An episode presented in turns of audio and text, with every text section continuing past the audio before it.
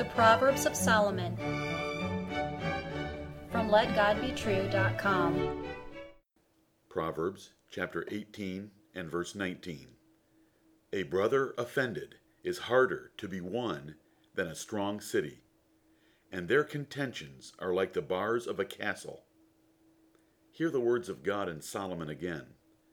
A brother offended is harder to be won than a strong city, and their contentions are like the bars of a castle. Guard all your friendships and relationships carefully. Keep peace with great diligence. Avoid every disagreement and offense that you possibly can. If you cannot avoid them all, then settle them quickly. But be especially careful with those you are the closest to. The proverb seems extreme. Is it really this difficult to reconcile an offended brother? Is there so little hope of recovery once a close relationship is damaged? Strong cities are seldom taken, and castle bars are of the strongest sort. Solomon's inspired wisdom teaches that once you offend a brother, you are near a hopeless situation. Lord, have mercy.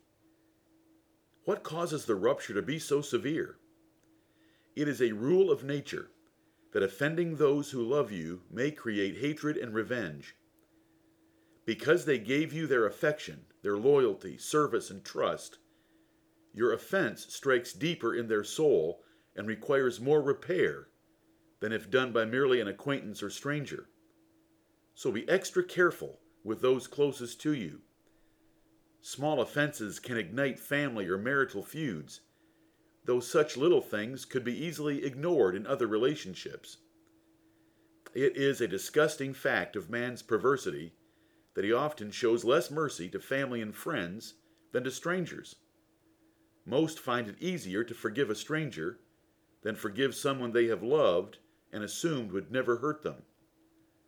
Consider offenses in the Bible between brothers. Cain killed Abel out of envy at Abel's goodness. Esau sought to kill Jacob for obtaining the blessing he had given away. Joseph's envious brother sold him into slavery. Absalom plotted two years before killing Amnon for raping his sister. The tribes of Benjamin and Judah both feuded with Israel. Barnabas and Paul, both apostles, had a sharp contention about taking Mark on their second preaching trip.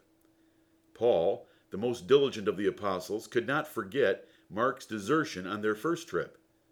Barnabas, who was Mark's uncle, was offended by Paul's rejection of his sister's son.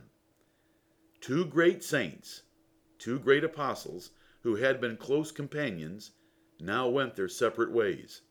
Lord, have mercy. The wisdom here taught by this proverb is to avoid offenses with brethren, especially in the church.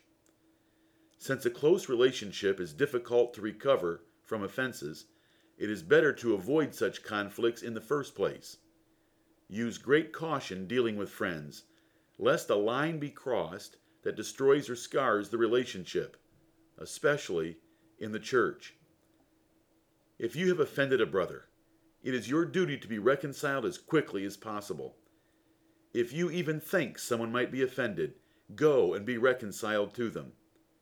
If you have been offended, it is your duty to overlook the transgression, or at worst, follow an orderly procedure to solve it. The proverb is a natural law. It does not justify godly men being slow to forgive their offenders, nor does it justify godly men giving up the pursuit of a wounded brother. A spiritual man does not live by natural laws. He lives by the Spirit of God which teaches him to be slow to wrath and quick to forgive. One brother that will always forgive you is the Lord Jesus Christ. Confess your faults to him every day. Amen.